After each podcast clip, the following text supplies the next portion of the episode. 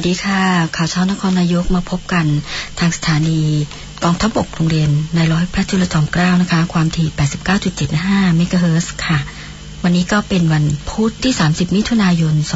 2564 ค่ะ พรุ่งนี้ก็จะเป็นวันที่ 1 กรกฎาคมนะคะ ก็เป็นวันที่หลายคนที่ลงทะเบียนคนละครึ่งเฟสสามไว้แล้ว ก็สามารถใช้ได้โครงการไม่เลื่อนนะคะ ก็มีข่าวคราววันนี้หลายอย่างเลยที่ เราอยากจะเรียนให้ทราบก็ต้องขออนุญาตอัดแน่นมากเรียงเรียงกันไปนะคะ ก็จะเป็นเรื่องของการเปิดเขื่อนแล้วก็ปิดแล้ว เปิดไปเมื่อวันที่ 26 มิถุนายนเมื่อวันเสาร์ที่ผ่านมา ตอนนี้ต้องขอประกาศปิดนะคะ เนื่องจากว่ามีสถานการณ์ของการแพร่ระบาดเชื้อนะคะเป็นจำนวนมากไม่ใช่เฉพาะของจังหวัดเรานะคะ ของหลาย ๆ จังหวัดก็เพิ่มขึ้น กรุงเทพมหานครก็เพิ่มขึ้น จังหวัดข้างเคียงก็เพิ่มขึ้นนะคะ โดยที่มีประกาศ เดี๋ยวสักครู่นะคะ พอดีหน้าเพจไม่ขึ้น ก็บอกว่าเขื่อนขุนด่านปราการชน ขอปิดการเที่ยวชมเป็นการชั่วคราว และงดการให้บริการทุกพื้นที่ กิจกรรมนันทนาการทุกประเภท เนื่องจากการแพร่ระบาดของเชื้อไวรัสโคโรนา 2019 ตั้งแต่วันที่ 30 มิถุนายน 2564 เป็นต้นไปค่ะ ก็สำหรับท่านที่วิ่งชมวิวถ่ายภาพได้อยู่นะคะ ไม่ได้ลงจากรถ ท่านถ่ายภาพท่านชมวิว ท่านแวะซื้อของได้ค่ะ แต่ว่านั่งกินไม่ได้ ท่านก็ต้องนำกลับไปรับประทานที่บ้านปลอดภัยกว่าค่ะ แล้วก็อาจจะไปทำให้สุกอีกครั้งหนึ่งโดยการเข้าไมโครเวฟทานก็จะปลอดภัยยิ่งขึ้นนะคะ อันนี้เพื่อมาตรการที่เราป้องกันโรคร่วมกันค่ะ ก็มีประกาศของสาธารณสุขจังหวัดนครนายก เมื่อวันที่ 29 มิถุนายน 2564 พบผู้ติดเชื้อรายใหม่จำนวน 13 ราย ทำให้จังหวัดนครนายกมีผู้ติดเชื้อสะสมจำนวน 550 ราย และเป็นผู้ติดเชื้อในระลอกใหม่ เดือนเมษายนจำนวน 534 ราย โดยรักษาตัวอยู่ที่โรงพยาบาล 316 ราย กลับบ้านแล้วนะคะ ตอนนี้หายแล้วกลับบ้านแล้ว 214 รายนะคะ เสียชีวิตสะสม 4 ราย จังหวัดนครนายกจึงขอประชาสัมพันธ์ ไทม์ไลน์ของผู้ติดเชื้อรายใหม่ทั้ง 13 รายนี้ หากท่านใดสงสัยว่าจะสัมผัสกับผู้ติดเชื้อรายใหม่ ทั้ง 13 รายนี้ แล้วก็รายที่ผ่านมาด้วยนะคะ สามารถโทรศัพท์ไปได้ที่สาธารณาสุขจังหวัดนครนายก 0842430216 หรือโรงพยาบาลในพื้นที่ใกล้บ้านท่านค่ะ สถานการณ์โควิดนะคะในสายพันธุ์เดลต้านะคะ ที่จะประชาสัมพันธ์ว่าเป็นสายพันธุ์อินเดีย ที่อยู่พบในประเทศไทยในช่วงนี้นะคะ พบผู้ติดเชื้อแล้วจำนวนกว่า 661 ราย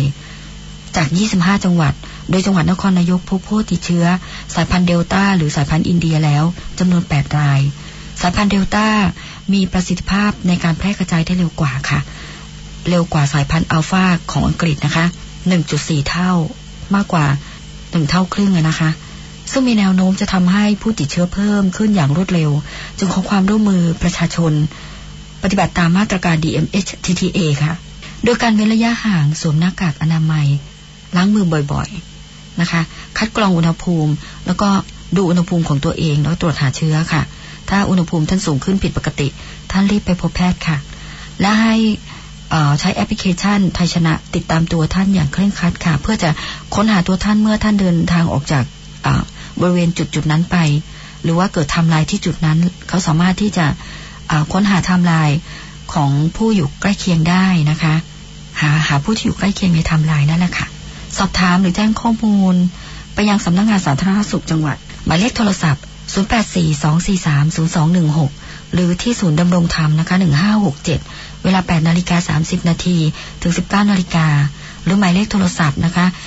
0649807799 หลังเวลา 19นาฬิกาค่ะ คราวนี้เรามาดูไทม์ไลน์คร่าวๆนะคะ ผู้ป่วยรายที่ 552 นะคะ เป็นหญิงไทยอายุ 34 ปี ภูมิลำเนาหมู่ 4ตำบลบ้านพริกอำเภอบ้านนา จังหวัดนครนายกค่ะ ผู้ป่วยรายที่ 523 เป็นหญิงไทยอายุ 66 ปี ภูมิลำเนาหมู่ 5ตำบลท่าช้างอำเภอเมืองนครนายก ผู้ป่วยรายที่ 524 เป็นชายไทยอายุ 67 ปี ภูมิลำเนาหมู่ 5ตำบลท่าช้างอำเภอเมือง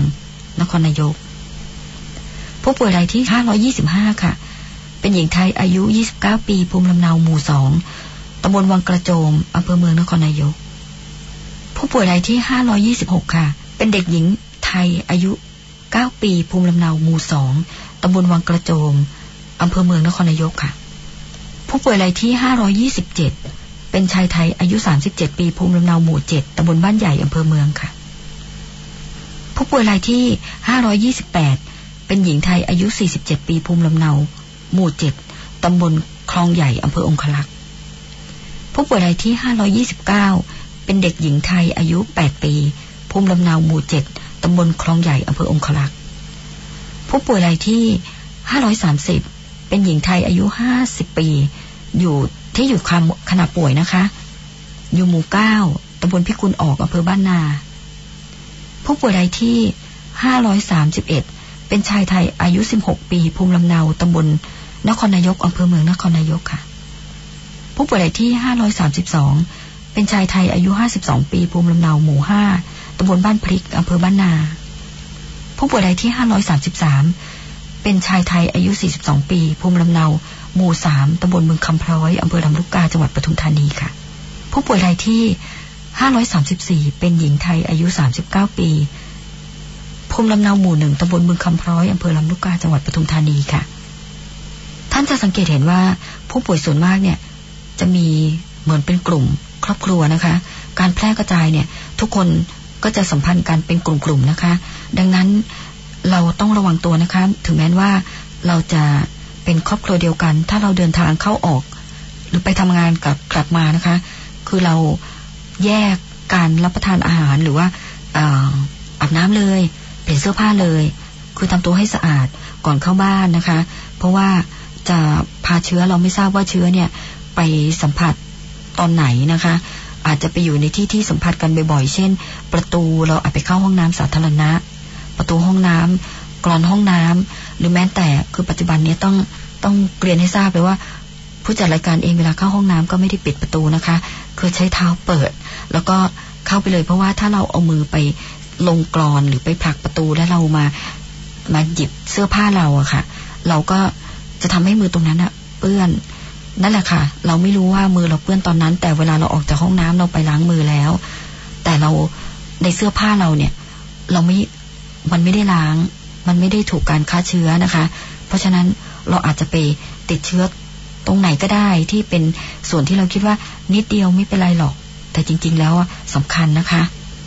และเราก็ยังมีข่าวของหน้าเพจในหน้าเพจของสำนักงานประชาสัมพันธ์จังหวัดนครนายกนะคะ ก็จะมีลิงก์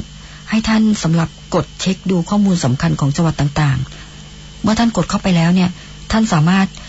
จิ้มไปที่จังหวัดชื่อจังหวัดได้เลย เช่น ท่านจะไปจังหวัดสุพรรณบุรี ท่านกดไปที่จังหวัดสุพรรณบุรีในแผนที่ประเทศไทยที่เรามีลิงก์ให้นะคะ ข้อมูลจังหวัดจะขึ้นมาทั้งหมด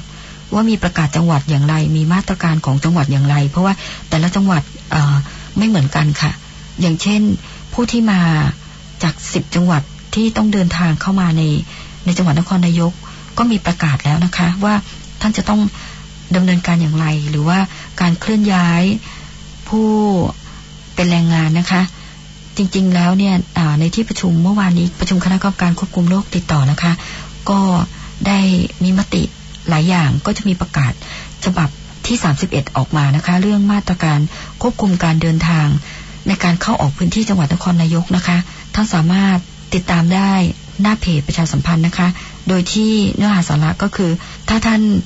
เป็นแรงงานต่างด้าว ท่านจะถูกกักตัว 14 วัน ถึงแม้ท่านเข้ามาโดยถูกกฎหมาย ท่านก็ถูกกักตัวเช่นกัน เพราะว่าท่านจะผิดพรบในการเคลื่อนย้ายแรงงานนะคะ ยังไงท่านก็ต้องถูกกักตัวทั้งแรงงานที่ถูกกฎหมายและไม่ถูกกฎหมายนะคะ ถ้าท่านเข้ามาโดยไม่ถูกต้องในช่วงนี้ ส่วนบุคคลในสิบจังหวัดที่เข้ามาในจังหวัดนครนายก ถ้าท่านฉีดวัคซีนสองเข็มแล้ว ท่านก็ถูกกักตัวเหมือนกัน แต่ว่าท่านอาจจะกักอยู่ที่บ้าน อยู่ที่เคหสถานของท่าน แล้วก็มีอสมเข้าไปเช็คท่านตลอด ก็จะมี QR code ก็คือไม่ให้ไม่ให้ท่านเดินทางออกไปไหน ท่านยังต้องกักตัว แต่ว่าไม่ต้องถูกกักในใน LQ ของเรา หรือบางคนที่ไม่ได้ฉีดวัคซีนครบสองเข็มก็อาจจะอยู่ใน LQ นะคะ อันนี้ต้องดูตามมาตรการของพื้นที่นั้น ๆด้วยค่ะ แต่ว่ามีการตั้งด่านตรวจแน่นอนนะคะ ตั้งแต่วันที่หนึ่งกรกฎาคมเป็นต้นไป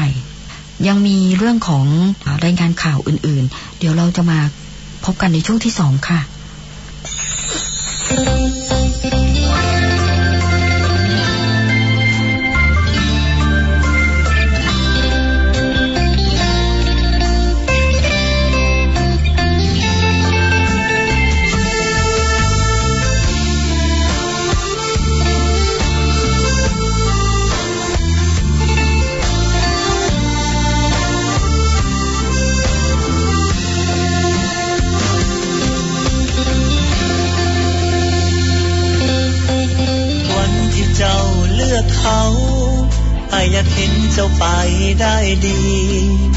อยากให้มีชีวิตฮักที่สุขสมหวัง อยากให้เจ้าเป็นฝั่งเป็นฟ้า เดินเคียงเขาไปจนสุดทางบ่อยากให้ป่าให้ห่างกับเขาเมื่อนี้ข่าวเล่ามาฮักที่เคยหวานถึงวันจบลง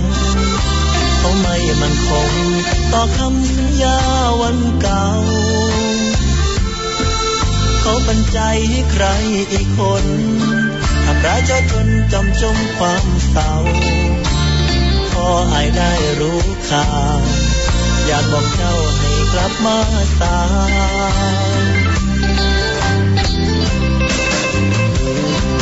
กลับมาเดิน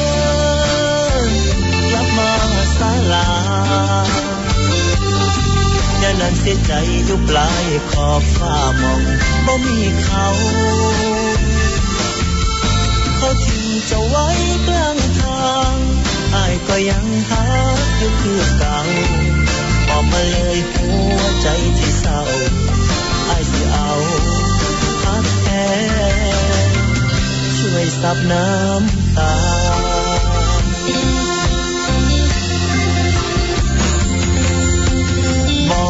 ใจอยู่เทินข้ามโคเคินเนินผู้เสียใจ ให้หักของอายหักแทนร่มไม้ชายคายังคอยเจ้าอยู่เสมอ เหมือนวันแรกที่หักเจ้ามา เก็บหัวใจบันนอกคอบนาไว้ถ้าหักเจ้าคนเดียว มาเดินกลับมาศาลาอย่านั้นเสียใจอยู่ปลายขอบฟ้ามองบ่มีเขา เขาทิ้งจะไว้กลางทาง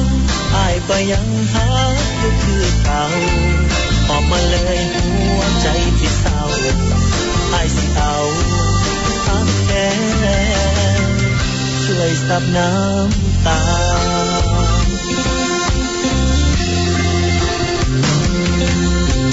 บอกหัวใจอยู่เทินข้ามพวกเคินเนินผู้เสียใจให้หักของอายพักแทนร่มไม้ชายคายังคอยเจ้าอยู่เสมอ เหมือนวันแรกที่หักเจ้ามา เก็บหัวใจบ้านนอกคอบนา ว้ถ้าหักเจ้าคนเดียวเก็บหัวใจบ้านนอกคอกนาไว้ถ้าหักเจ้าคนเดียว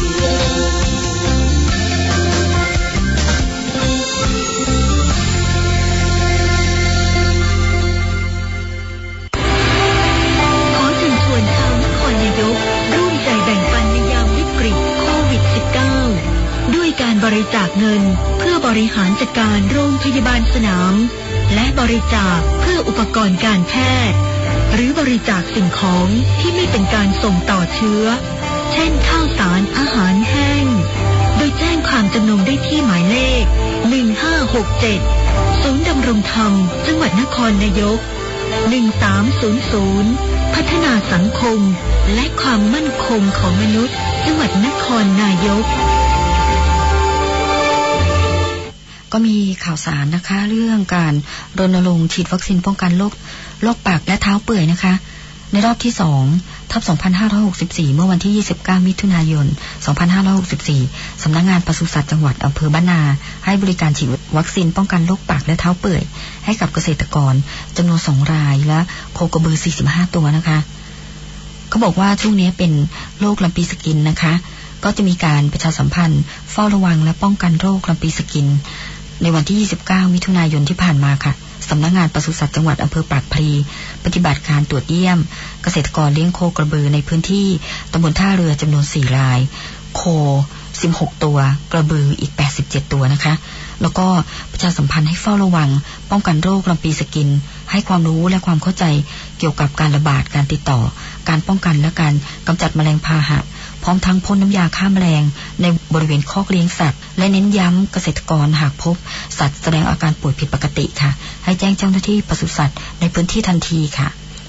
ซึ่งก็เป็นการระบาดนะคะ มีส่งภาพข่าวมาให้ด้วยนะคะ ก็เป็นภาพที่พ่นทั้งทั้งบ้านเลยนะคะ ทั้งบริเวณบ้านแล้วก็บริเวณคอกเลี้ยงสัตว์ด้วยนะคะ ก็ดูแลเกษตรกรอันนี้ ท่านผู้ว่าท่านก็ได้ได้บอกว่า อ้มีการฉีดแล้วแต่เราไม่ได้นำเสนอต้องขออภัยด้วยนะคะเขาก็บอกว่าเนี่ยมีโครงการของเกษตรอีกนะคะ โครงการส่งเสริมการปลูกผักปลอดสารพิษ บนกระเบื้อง และเกษตรกรผสมผสานเป็นอย่างไรบ้างนะคะ เดี๋ยวดูก่อนเมื่อวันที่ 29 มิถุนายน 2564 นายสุนทร รัตนจำรูนปศุสัตว์จังหวัดนครนายกมอบหมายให้เจ้าหน้าที่สำนักงานปศุสัตว์จังหวัดนครนายก และปศุสัตว์อำเภอองคลักษ์ ดำเนินการมอบปัจจัยให้เกษตรกรตามโครงการส่งเสริมการปลูกผักปลอดสารพิษบนกระเบื้อง และเกษตรกรผสมผสานณสถานีพัฒนาที่ดินนครนายกตำบลองคลักษ์อำเภอองคลักษ์โดยมีเกษตรกรที่ผ่านการอบรม โครงการดังกล่าวในรุ่นที่สองและรุ่นที่สามเข้ารับมอบปัจจัยจำนวนทั้งสิ้น 89 รายค่ะ อันนี้เราก็จะมีในปศุสัตว์อำเภอนครนายกอีกศูนย์หนึ่งนะคะ ใน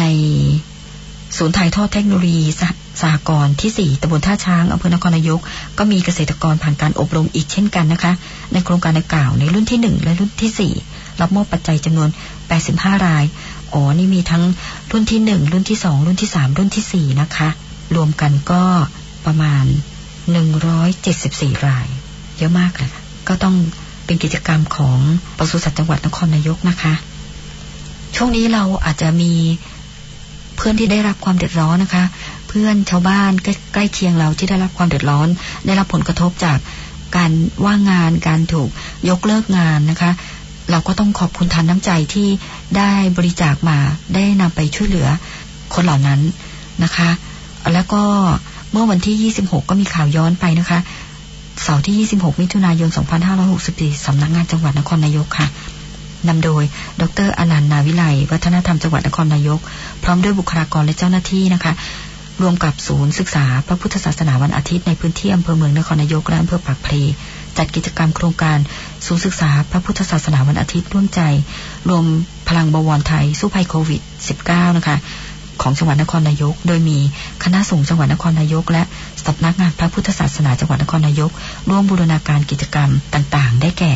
จัดโรงทานเพื่อมอบอาหารให้แก่บุคลากรทางการแพทย์ ผู้พิการ ผู้ป่วยติดเตียง และผู้ได้รับความเดือดร้อนจากสถานการณ์การแพร่ระบาดของโควิด -19 นะคะ และอีกกิจกรรมหนึ่งคือแจกถุงยังชีพ เครื่องอุปโภคบริโภคให้แก่ผู้พิการผู้ป่วยติดเตียงด้วยค่ะ ก็ต้องขอขอบคุณและอนุโมทนาบุญด้วยนะคะ แล้วก็พระคุณเจ้าทุกวัดนะคะที่ช่วงนี้ท่านมีโรงทานนะคะ ก็ต้องขอกราบอนุโมทนา ทุกๆ ผู้มีจิตศรัทธาและผู้มีมีการร่วมบุญกุศลกันนะคะ ท้ายนี้ขอขอบคุณสถานีวิทยุกองทัพบกโรงเรียนในร้อยพระจุลจอมเกล้าแล้วก็รายการข่าวเช้านครนายกขอลาท่านไปก่อน สวัสดีค่ะ